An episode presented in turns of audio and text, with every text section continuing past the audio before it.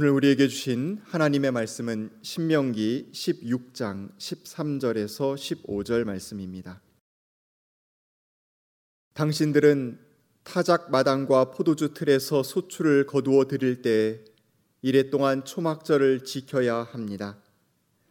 당신들은 이 절기에 당신들과 당신들이 아들과 딸과 남종과 여종과 성 안에서 같이 사는 레위 사람과 떠돌이와 고아와 과부까지도 함께 즐거워해야 합니다. 당신들은 주 당신들이 하나님이 택하신 곳에서 이래 동안 초막절을 지켜야 합니다. 당신들은 주 당신들이 하나님이 당신들이 모든 소출과 당신들이 손을 댄 모든 일에 복을 주셨기 때문에 즐거워하는 것입니다. 이는 하나님의 말씀입니다.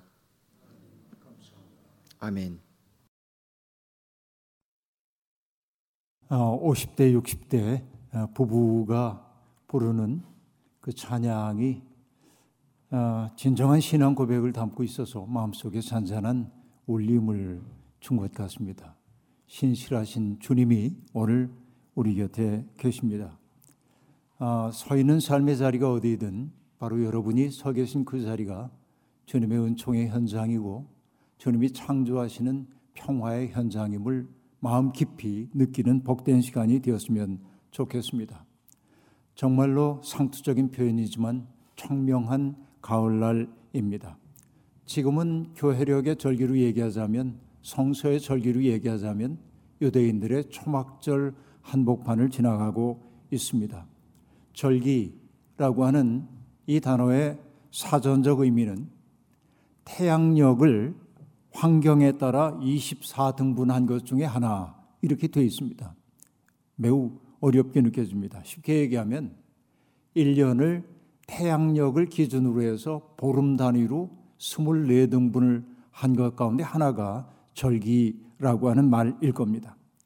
그래서 절기의 절이라고 하는 그 단어는 한자어는 마디 절자입니다. 그 때문에 저는 절기를 가리켜서 시간의 마디라고 말하곤 합니다. 마치 대나무에 마디가 있어가지고 높은 하늘로 치솟아 올라갈 수 있는 것처럼 시간에도 그런 마디가 있어야 우리가 견뎌낼 수 있다는 생각이 들기 때문입니다. 사실 시간은 누구에게나 공평하게 일정한 보폭으로 움직입니다. 부자나 가난한 사람, 노인, 아이 할 것 없이 시간의 그 흐름은 동일한 보폭입니다. 아인슈타인이 말한 특수 상대성 이론 혹은 일반 상대성 이론을 동원하지 않는다면 시간은 일직선으로 흐른다고 말할 수도 있겠습니다. 시간은 급하다고 해서 빠르게 흘러가지도 않고 여유가 있다고 해서 느리게 흘러가지도 않습니다. 하지만 인간이 경험하는 시간은 그렇지 않죠. 인간은 시간을 다양하게 경험합니다. 기다리는 마음의 간절함을 나타내는 단어 일각이 여삼추라고 하는 말. 일각에 불과한 그 시간이 세 번의 가을을 지난 것처럼 더디게 느껴진다는 말 아니겠습니까?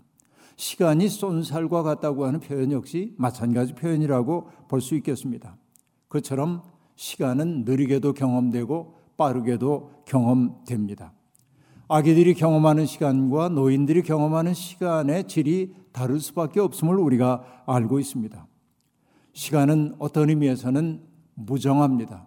그 때문에 유정한 사람들은 그 시간마다 눈금을 만들어 놓고 그 시간을 가늠하며 살곤 했습니다. 시간의 무늬를 만들거나 눈금을 만들고 있는 까닭은 권태로운 삶을 지탱하려는 인간적 노력이라고 얘기할 수 있겠습니다. 기념할 만한 날들, 그런 것들을 눈금 새기듯 시간 속에 새겨놓고 우리는 살아갑니다. 가정에서는 생일을 기념하고요. 또 부부들은 결혼 기념일을 기념하기도 하고요. 또 조상들의 추모일도 가족들이 함께 모이는 굉장히 중요한 날로 되어 있습니다. 개인적으로 보면 굉장히 중요한 날인데 저는 이것을 쓰면서 정말 그럴까 하는 생각이 있었어요. 세례 받은 날. 이 날 정말 중요한 날인데 개인에게 있어서 그날들 기억하시는지 모르겠습니다. 그날을 기억하고 기념하는지 모르겠습니다. 사실은 저도 기념하지는 못합니다. 아, 기억은 늘 하고 있습니다. 여하튼 시간은 그렇게 사람들의 기억 속에 빗김을 그으며 우리에게 다가옵니다. 연인들은 만날 만난 날수를 계산하기도 합니다. 오늘 우리 100일 되었다, 뭐 1000일 되었다. 이렇게 얘기하며 자기들의 만남의 의미를 부여하기도 합니다. 그런가 하면은 여러분 남들에게 차마 말할 수 없지만은 저마다 잊을 수 없는 그런 날들도 있을 겁니다. 그렇죠. 그 날이 행복한 기억이든 고통스러운 기억이든 내 삶에 어떤 변화를 일으켰던 그런 날이든 잊을 수 없는 날들도 있을 겁니다. 제게도 그런 날이 있습니다. 저에게 해당되는 날은 아닙니다만은 저의 인생에 굉장히 큰 사건이었기 때문에 그런 날들이 있는 게 사실이기도 합니다. 한 사회도 굉장히 다양한 날들을 기억합니다.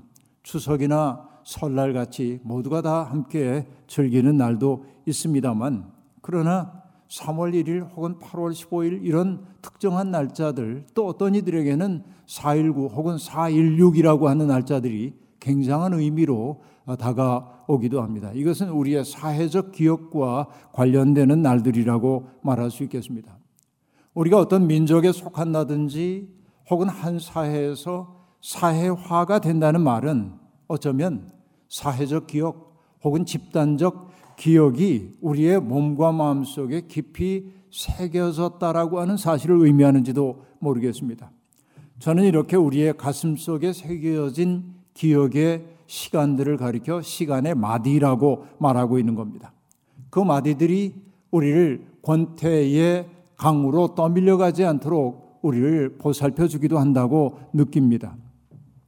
성경에 나오는 절기 또한 마찬가지입니다. 소위 3대 순례 절기를 여러분 잘 아시죠? 6월절, 77절, 그리고 초막절이 그것입니다.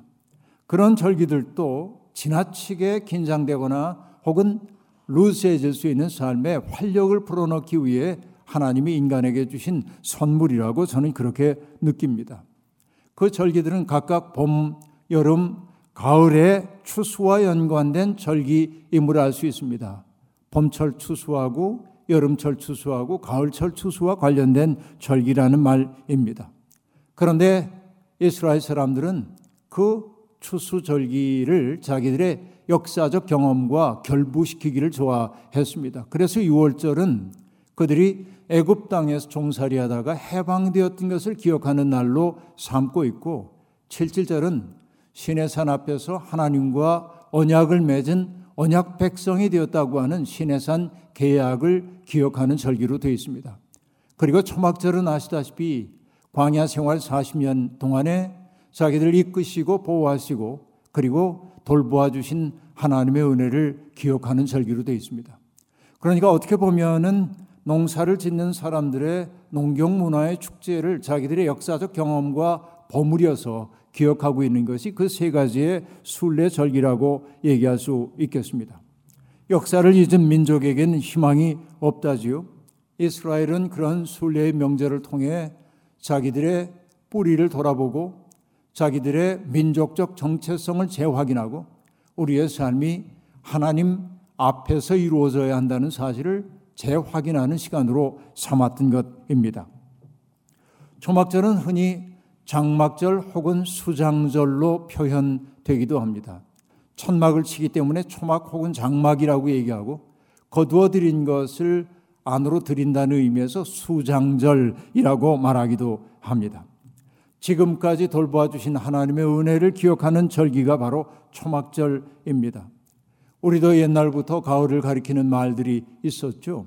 추원, 보본 이런 말들 들어보셨나요? 추원, 보본이란 말 혹은 보본 반시 이런 표현들이 있었는데 한마디로 얘기하면 조상들의 은덕을 기억하고 자기의 근본을 돌아본다라고 하는 뜻이 바로 그 말 속에 담겨 있습니다. 그러니까 가을이 되어 사람들이 했던 그 절기는 유대인이 되었든 우리나라 사람들이 되었든 어떤 민족이든 마찬가지입니다만은 근본을 돌이켜 보다라고 하는 얘기입니다. 앞만 보고 달리던 사람들이 뒤를 돌이켜 보면서 자기의 뿌리가 뭔지를 확인하는 시간이 가을이라고 하는 뜻입니다. 남에게 뒤질세라 앞만 보고 질투하다 보면 삶의 지향을 잃어버리기 쉬운 게 우리네 삶입니다. 문득 외로움에 사로잡혀 가만히 주위를 돌아보다 보면 내가 왜 여기에 이러고 살고 있지? 내가 지금 사는 게 잘 사는 거야? 이런 질문이 우리에게 떠오르기도 합니다. 흔히 어리둥절할 때 사람들이 흔히 쓰는 표현으로 여기는 어디인가? 나는 누구인가? 이런 질문이 때때로 우리를 괴롭힐 때도 있다 하는 얘기입니다. 그 때문에 가끔은 멈춰 서서 내가 어디를 향해 가고 있는지를 가늠해 보아야 합니다. 나의 삶의 속도가 적정한지를 돌아봐야 합니다. 내가 누군가에게 무심하게 지나지 않았는지를 자꾸만 반성해야 한다는 얘기입니다. 헛된 열정에 사로잡혀 시간에 쫓기듯 살다 보면 나도 모르는 사이에 공허의 시면 앞에 서 있는 것을 느낄 수밖에 없을 겁니다. 초막절, 그 절기는 돌아보는 절기입니다. 추원 법원하는 때고 법원 반시하는 때라는 말입니다. 유대력으로 7월에 열흘째 되는 날이 욤키푸르라고 해가지고 대속죄일입니다. 하나님이 우리의 죄를 다 속량해 주셨음을 믿고 고백하고 감사하는 시간이 대속죄일입니다. 그 대속죄일이 지난 지 닷새째 되는 날부터 초막절이 시작이 되는데 그런데 유대인의 풍습은 흥미로운 풍습이 하나 있습니다. 대속죄일이 지난 그 다음 날부터 사람들은 자기 집 뒷마당이나 옥상에 초막을 만듭니다. 남녀노소 할 것 없이 온 가족이 동원되어서 초막을 짓기 시작합니다.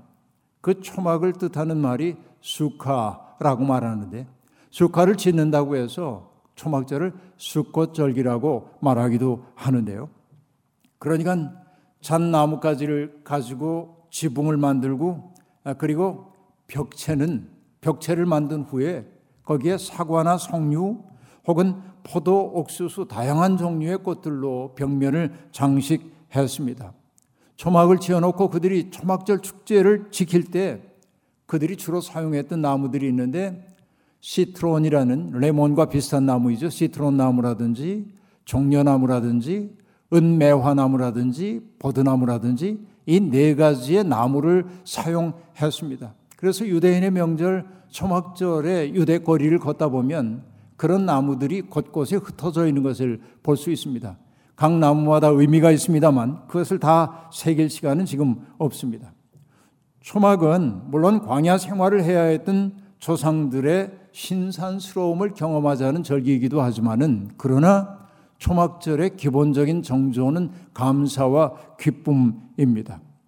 그러니까 그 기쁨은 누군가 소외되는 사람이 있으면 안 됩니다. 그 때문에 초막절을 지키라고 얘기한 오늘의 본문에서도 그 초막절의 기쁨을 누구와 나누라고 얘기합니까?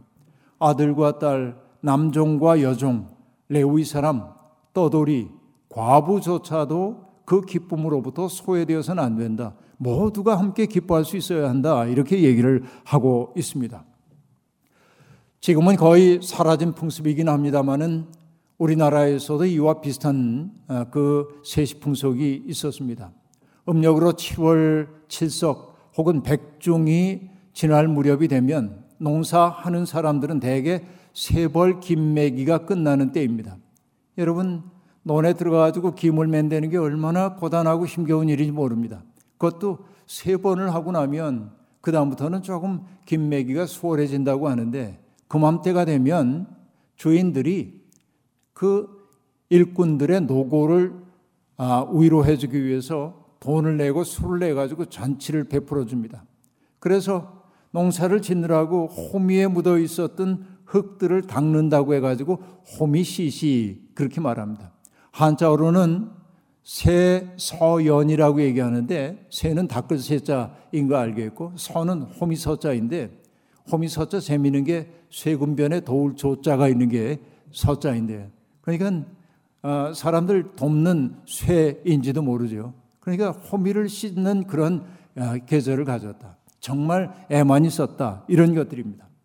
그리고 음식을 나눠 먹고 술도 나눠 마시고 그러면서 풍물패들이 마을 돌면서 신명난 잔치를 했던 것 알 수 있습니다.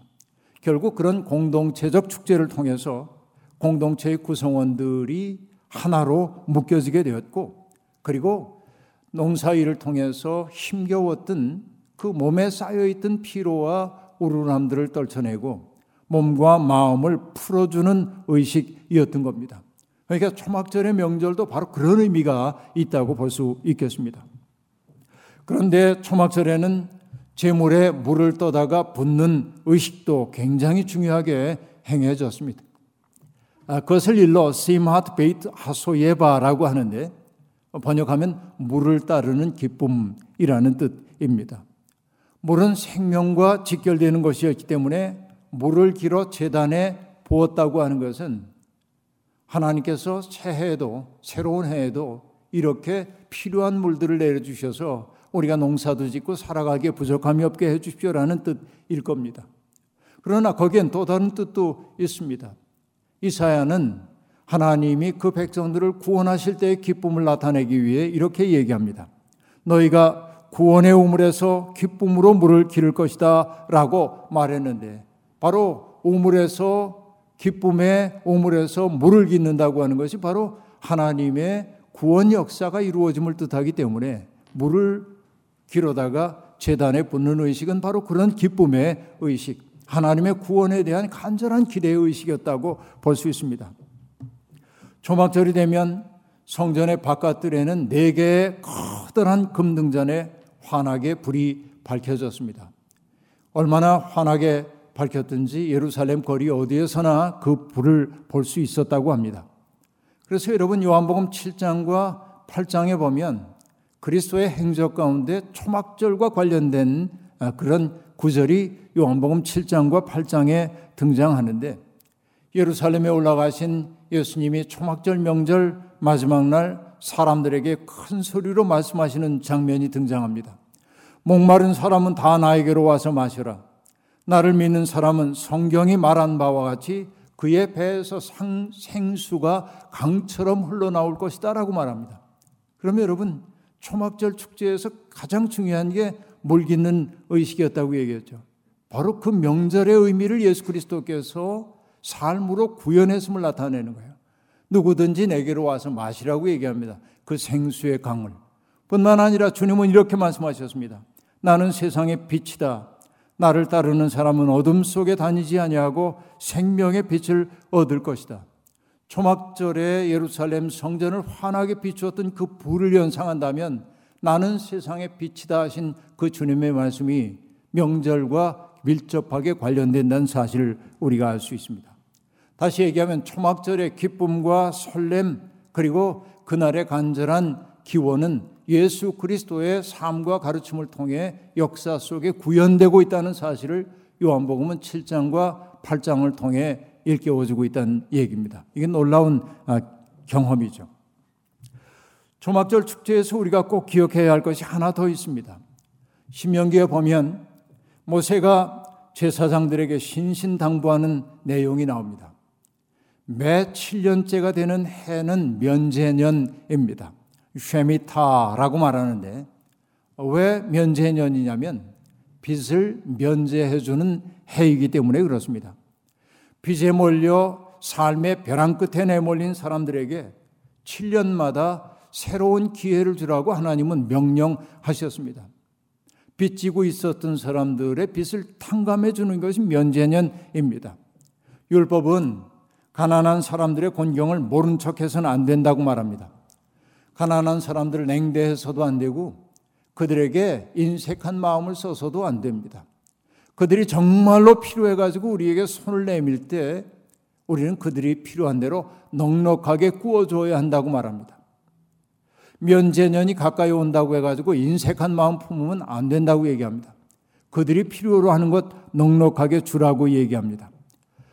7년이 지났는데도 그 면제년이 되었는데도 그가 빚을 갚을 능력이 없으면 과감하게 탕감해 줘야 한다고 얘기하고 있습니다. 물론 그렇게 한다고 해서 이 땅에서 가난한 사람이 사라질 리는 없지만 우리가 그런 마음을 쓰게 될 때 하나님께서 사람들의 산업에 복을 주어서 그들이 행복하게 살게 한다고 율법이 그렇게 얘기해 주고 있습니다. 그러니까 동료들이 겪고 있는 그 곤경을 풀어주기 위해 빛을 탕감해 주는 그것이야말로 내가 복받는 비결이라고 율법은 그렇게 가리키고 가르치고 있다는 말입니다. 면전에 면제년의 초막절이 되면 제사장들은 온 백성들 앞에서 율법을 낭독해야 했습니다. 태초에 하나님이 천지를 창조하시니라 라는 말로 시작되는 창세기부터 여호수아서까지를 다 낭독합니다. 이스라엘 온 백성이 그것을 들어야 했습니다. 뿐만 아니라 그들과 함께 살고 있는 외국인들도 그 율법의 말씀을 들어야 했습니다. 하나님을 경외하도록 하기 위한 것 이었습니다. 율법을 낭독하는 것을 일러 시마트 토라라고 말하는데 토라의 기쁨이라고 하는 뜻입니다. 그들은 모세 오경이라고 흔히 얘기하는 오경을 다 읽고 나면 끝하고 토라를 집어넣는 게 아니라 다시 창세기로 돌아와서 태초에 하나님이 천지를 창조하시니라 다시 읽었습니다. 어떤 의미일까요? 새로운 시작을 상징하는 것입니다. 하나의 사이클이 지나가고 새로운 사이클이 시작되는 것을 의미하는 것입니다. 그리고 그들은 그 토라를 회당에 보관됐던 토라를 어깨에 메고 거리를 행진하기도 하면서 토라와 함께 노래하며 춤을 추기도 했습니다. 언약의 백성, 하나님의 말씀을 받은 백성의 감격을 나타내기 위해서였습니다. 꽤 오래됐습니다만은 제가 처음 이스라엘 갔을 때 마침 초막절 마지막 날이었습니다. 가이드가 그 사실을 알려주지 않았어요. 그게 정말 중요한 절기인데 그때는 절기에 대한 예민함이 예민함이 제게 좀 부족했기 때문에 어, 왜냐하면 초막절은 특정한 날짜가 아니라 매년 바뀌니까 그날이 초막절인지를 알지 못하고 있었는데 그날 마침 이집트에서부터 이스라엘로 올라가는 날이었습니다. 이집트와 이스라엘 사이의 국경 검문소인 타바 국경 검문소에 우리가 이르렀는데 아주 즐겁게 여행을 하고 있었는데 갑자기 국경문이 닫혔습니다. 타바 국경 검문소 앞에 아, 그 정체모를 가방 하나가 떨어져 있는데 워낙 그 분쟁이 많은 땅이니까 폭발물인지도 모른다는 의심 때문에 국경은 곧게 닫혔고 우린 검문소에서 여러 시간 동안을 대기해야 했습니다.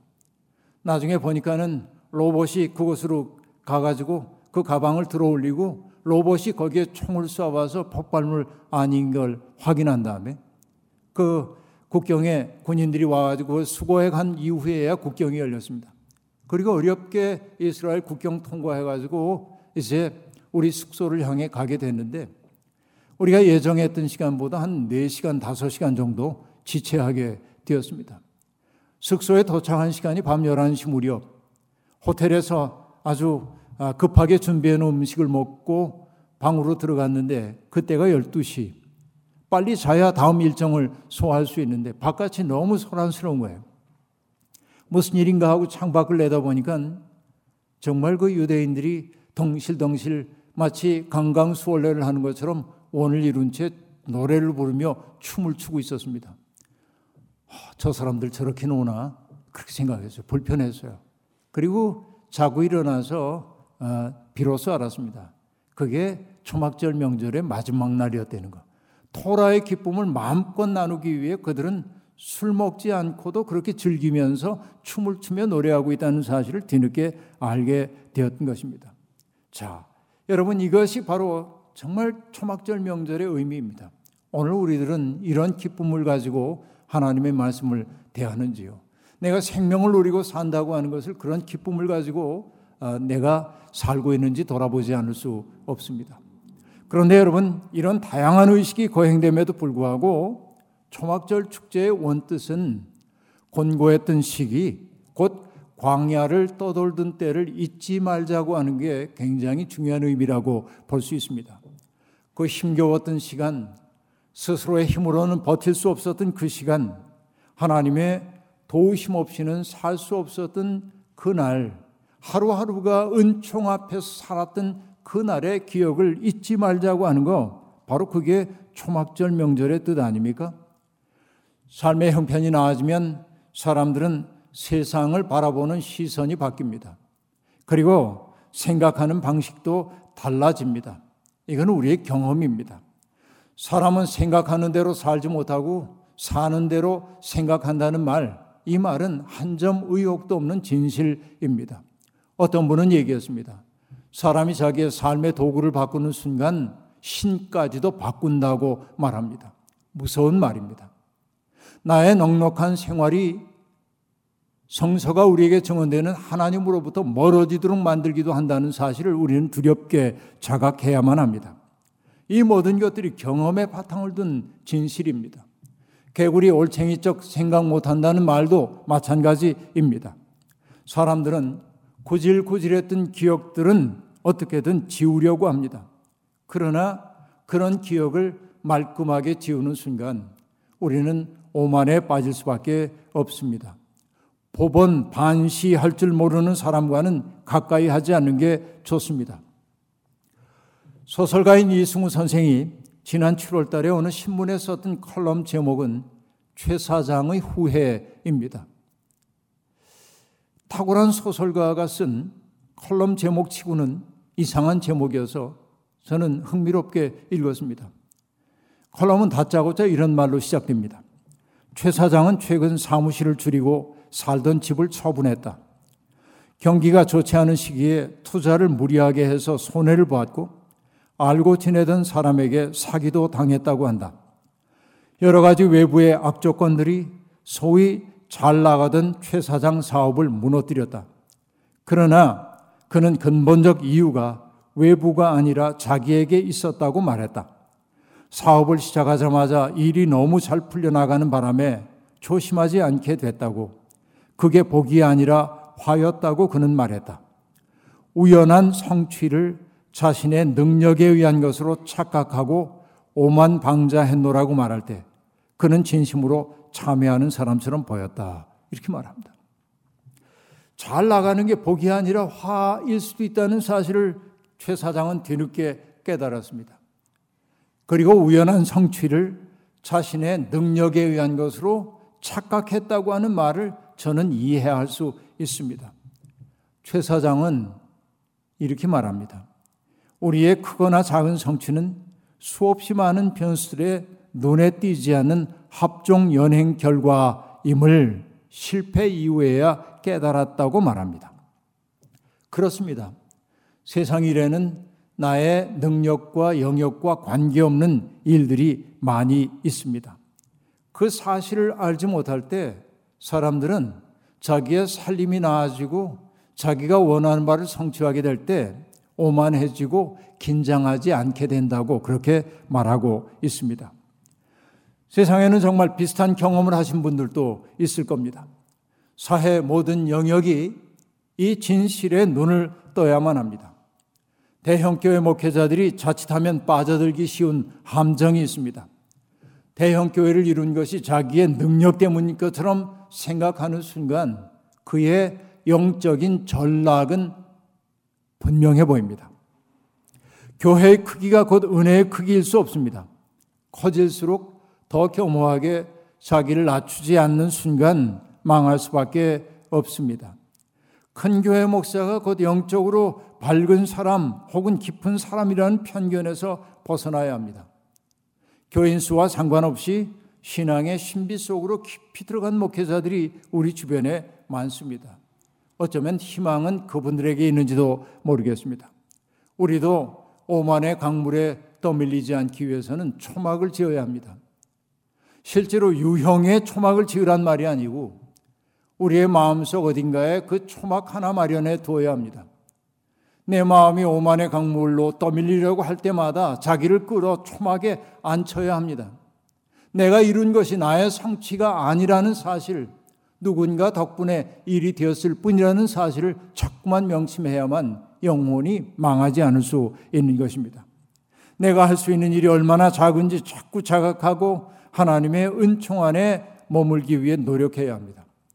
그럴 때 비로소 우리는 다른 사람들의 아픔과 슬픔에 공감할 수 있는 사람이 됩니다. 그럴 때야 비로소 우리는 겸허하게 뒤처진 자리에 있는 사람들, 세상 사람들의 눈으로 보기에 루저처럼 보이는 사람들이 무능력자가 아니라는 사실을 알아차리게 되고 그들이 갱생할 수 있도록 돕는 게 우리의 마땅한 책임임을 알아차릴 수 있게 되는 겁니다. 굳이 초막을 짓지 않더라도 일상의 삶 자체가 고통인 분들도 계십니다. 그렇다 할지라도 먹을 것이 없고 머물 집도 없었지만 약속의 땅을 바라보며 걸었던 하나님이 주신 꿈을 이루기 위해 노력했던 광야 공동체를 기억하면서 내가 걷고 있는 이 광야길, 이 길 가운데 주님이 나와 동행하신다고 생각하며 아무쪼록 가난이라는 꿈 버리지 말고 그 꿈을 향해 뚜벅뚜벅 걷는 우리가 되었으면 좋겠습니다. 살아있는 한 희망을 버리는 것은 인생에 대한 낭비이기 때문에 그렇습니다. 이 가을에 우리의 가슴 깊은 곳 어딘가에 초막 하나 세워지길 원합니다. 그리고 그 초막에 시시때때로 들어가 몸과 마음을 돌아보면서 은혜 없이는 살 수 없는 것, 누군가의 도움 없이는 살 수 없는 우리의 삶을 돌아보면서 인생이 고마움임을 자각하는 나날이 되기를 주의 이름으로 축원합니다. 아멘.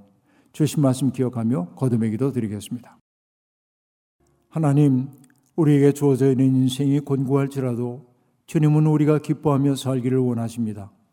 홀로 기뻐하는 것 아니라 우리의 주변에 있는 사람들과 더불어 함께 기뻐하며 사는 것이 아름다운 인생임을 주님은 우리에게 일깨워 주십니다. 경쟁을 내면하며 살다 보니 우리는 타인들을 어둡게 바라보고 경쟁의 대상으로 바라보고 또 이겨내야 하는 사람들로 바라볼 때가 많았습니다. 그러나 주님은 바로 그들이야말로 우리에게 하나님이 주신 선물임을 일깨워 주십니다. 하나님 오만함에 빠지기 쉬운 우리들의 마음을 주님 앞에 바칩니다.